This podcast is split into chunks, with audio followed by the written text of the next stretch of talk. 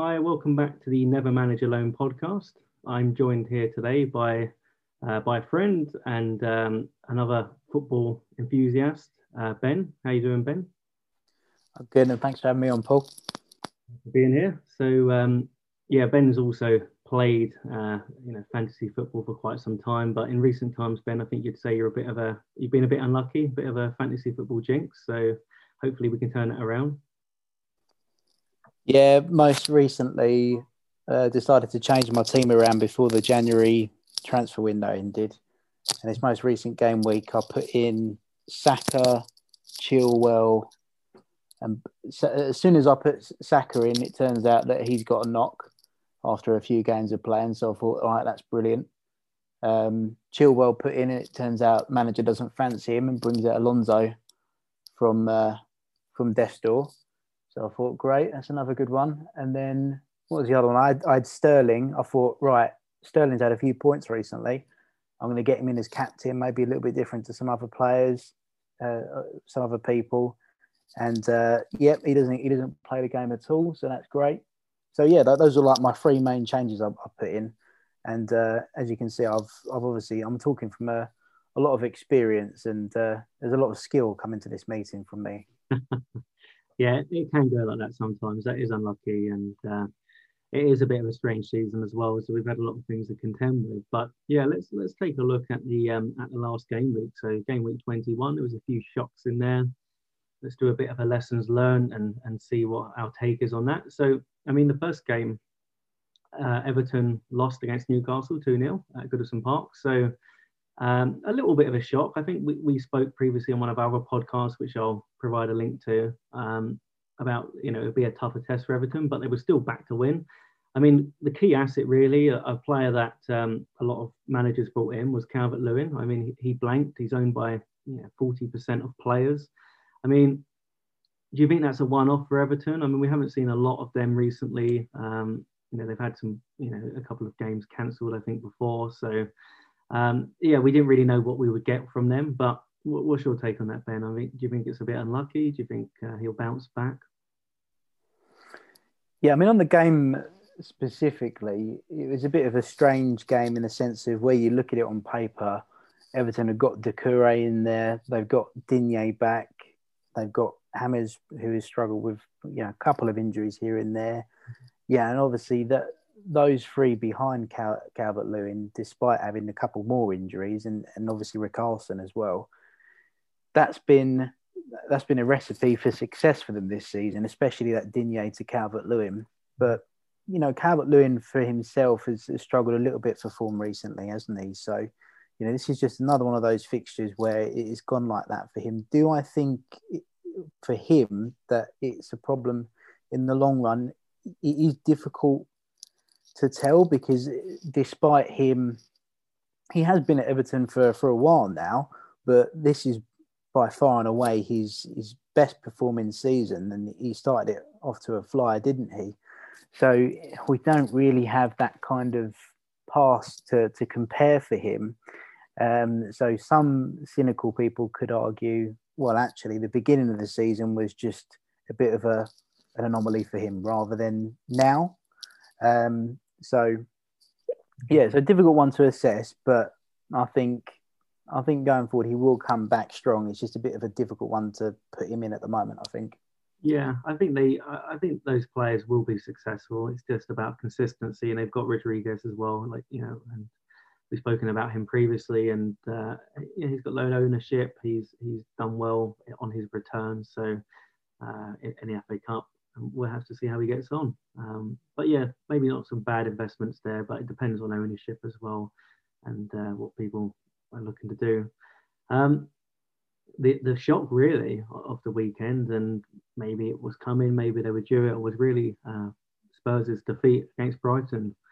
Um, yesterday. So we've spoken before about how Brighton play some good football. They're just not turning that into results. Do you think that obviously Kane is, is the big miss for Spurs? He's their talisman. He, he's up front. He's, he's scoring the goals. He has that amazing partnership that we know about with Son. Do you think that um, Spurs assets in general I just would you avoid as a fantasy manager? Do you think the team are going to turn around that form, or do you think they're going into a this is the beginning of a bit of a bad time for them? I think it's it's a difficult team to try and pick players from at the moment. You're not sure whether how Mourinho is going to tinker with it, mm-hmm. and he probably is going to tinker with it. You know, so when you're looking at fullbacks, you know, Reguilón's out. It's difficult to say, oh, I'll put um, Doherty in there, for example. You know, Aurier might be back the next game. You don't know when a team is in a run of form like this, where not just are they getting some negative results, but they've just lost one of their key players. You, don't know whether they're going to be have players who are going to stay in there. The player like Son, you know that he will be in there, but even player like Son, I think a lot of his goal contributions have been linked with Kane. So even someone like Son, I would, I'd probably say to steer clear from at the moment.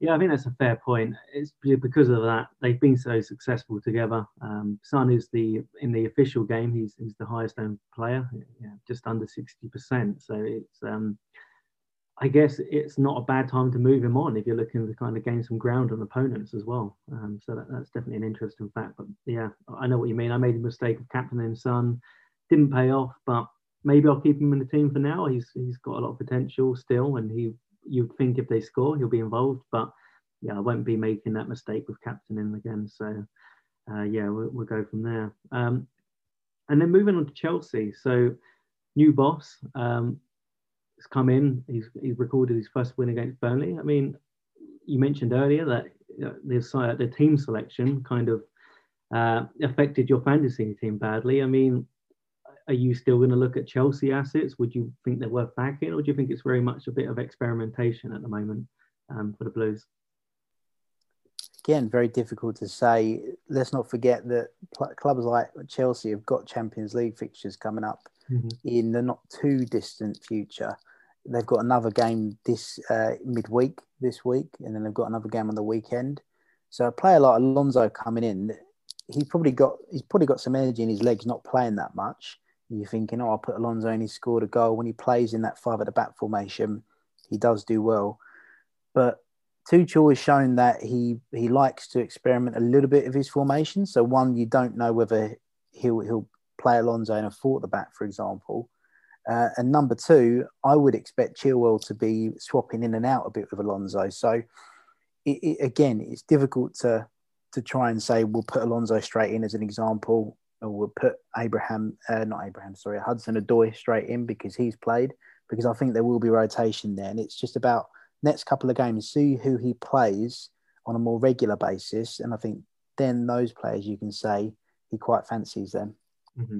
Yeah, that's a fair point. And because I think if you catch the right assets at the right time, um, they could be a real great investment. People like Alonso, you know, let's not forget in the last few years, he's been such a huge source of points, such a great player for Chelsea. Um, if he's coming back into the fold, then that's obviously brilliant. You'd expect ownership of those fringe players to kind of be up again. So, yeah, you're right. It's, it's a difficult one to predict. And with the Champions League as well, that's another headache um, to see how he kind of rotates that squad.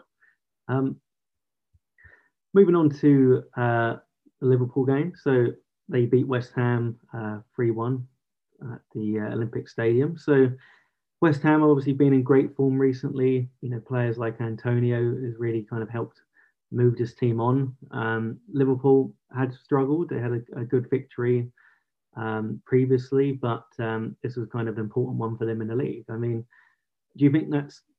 You think Liverpool kind of turned a corner now in terms of their bad form? Do you think they're kind of back back near back to their best, especially going forward. I know we have defensive issues there, but um, would you back their players in, in the coming weeks and from what you saw in that game? I've watched them over the past few games. Spurs, uh, United in the cup, they've looked a lot better, a lot more fluid. Mm-hmm. Um, they've had they they've had goals scored from the front, the main front three as well, and even with Mane and Firmino out against a good, you know, an informed West Ham team, I think Salah shows that as long as they're dominating possession of the ball, if you get him a sight on goal, he'll he'll score. Mm-hmm. So I would looking at their looking at their performances over the past few fixtures, I, I would back them to, to continue scoring. Mm-hmm. I just still think there's a couple of question marks over their defence. players like Robertson, if they're not getting assists, I don't see them keeping as many clean sheets still, but their attackers definitely. Mm-hmm. Yeah, Salah obviously kind of stole stole the headlines with that with the brace that he scored. Uh, Mane missed out, had a, had a knock, and then Firmino um, again was reduced to back to a cameo appearance like he's had previously at times. But um, yeah, I think again it's trying to catch that team at the right time, and their attackers are definitely one to watch. But I agree. I think defensively, there's still question marks for sure. Um, West Ham did score; they didn't keep a clean sheet. They should have had more really, and they were poor in areas. So yeah, it'll be interesting to see how, they get on in the coming weeks. And, uh, and moving on to their title challenges, really, uh, Man City, obviously the informed team in the league. Um, they had an interesting game against Sheffield United. Everyone was obviously firm favourites for, for Man City, but Sheffield obviously did have that shock win against uh, Man United. So it wasn't, it was really, in terms of scoreline, a close game. I mean, there was only one goal in it. Man City won 1 0. They scored in the first minute, Jesus scoring. I mean, what's your what's your assessment of that, Ben? Do you think that they do you think that's kind of okay? I mean, they got the win, that's all they needed. They weren't obviously at their kind of expansive best, and they did rotate a few players as well. Um, that's always a concern, uh, especially for fantasy managers. Do you think that uh, you think they're still worth backing, or is there any kind of players or performances that you've seen that you're kind of put off by? Yeah, I mean, I think you've highlighted the most important aspect there, which is the the rotation. And the thing is, with City is that they've got one of the biggest and and well, most skillful squads as well. I mean, not quite the biggest, but in terms of strength and depth, it's it really is there for them, so they can afford to do that. Given that they've got a midweek fixture, um, I think they've then got Spurs on the weekend. Um, you know, I'm not surprised that he's he's chosen to to rest as many players, and the fact that they didn't score as many goals is probably down to that fact. A little bit of difficulty of continuity in the team there, but they still keep the clean sheet, and I still think their their defensive record has been brilliant this year. So any of their defenders like Cancelo, etc., who are playing on a regular basis, they they've got to be top picks for me to to go in. Their their attackers are a little bit more difficult to assess, but you know I, I think Sterling's a worth a punt. Yeah, definitely. Frustrate again. A player that suffered from the rotation. Um, I don't even think he came on in the end, did he? He he, he didn't um, come on at all. But no, I mean, but that was only because I I had him captain, Paul. So as soon as I take him out this week, everybody's going to be green to go for that. true, yeah, that's it. Follow that. Um, learn from your lessons. Um, yeah, I think that. Well, it could have been worse. He could have come on for a point, and then uh, he would have just got the two points. But yeah, it's a, it's a good point. I think um, they've they've continued that good form. Okay, Sheffield United done better than most people expected, and they they built on that win a little bit. They still lost the game, but yeah, that wasn't any um, anything too notable from that really. Um, and the final game I want to just uh, touch on is the uh, is the Arsenal Man United game. So we, have spoken about this game uh, previously. I know we both watched this game um, as Arsenal fans. So what's your assessment here? Um, there's obviously a few injuries from Arsenal's side. Uh, I think Arsenal definitely had equal chances to put the game to bed. And I think over the, the whole game, they definitely didn't deserve to lose the game. So What's your takeaway from both teams on that point? Uh, well, Arsenal first being the home team, um, it was a difficult, very difficult fixture to manage given a couple of the, the key players I had out, Tierney and, and Saka, but I think Arteta managed it pretty well, missing those guys. In terms of players to kind of pick out, I still I still think Leno is, has been doing brilliantly recently, and they've been they've had a good defensive um, I think I think Luiz had man of the match from that as well. So that they've they've been a lot better in terms of their balance, being able to create chances as well as defend. So I think Leno's a, a good a good pick if you want a keeper to put in for a, a string of fixtures. Um, if you want a defender, Cedric is looking good because even if Tierney comes back, I, I think he is challenging Bellerin for that position, and I think I think Arteta will be will be careful to to not sort of overplay Tierney when he does come back. So I can see Cedric playing a fair, a fair amount. And the attackers, I'd still say Saka and Smith Rowe, they're cheap, but they're putting in very good performances. So as long as I keep seeing those performances, I'll back them to get assists, etc.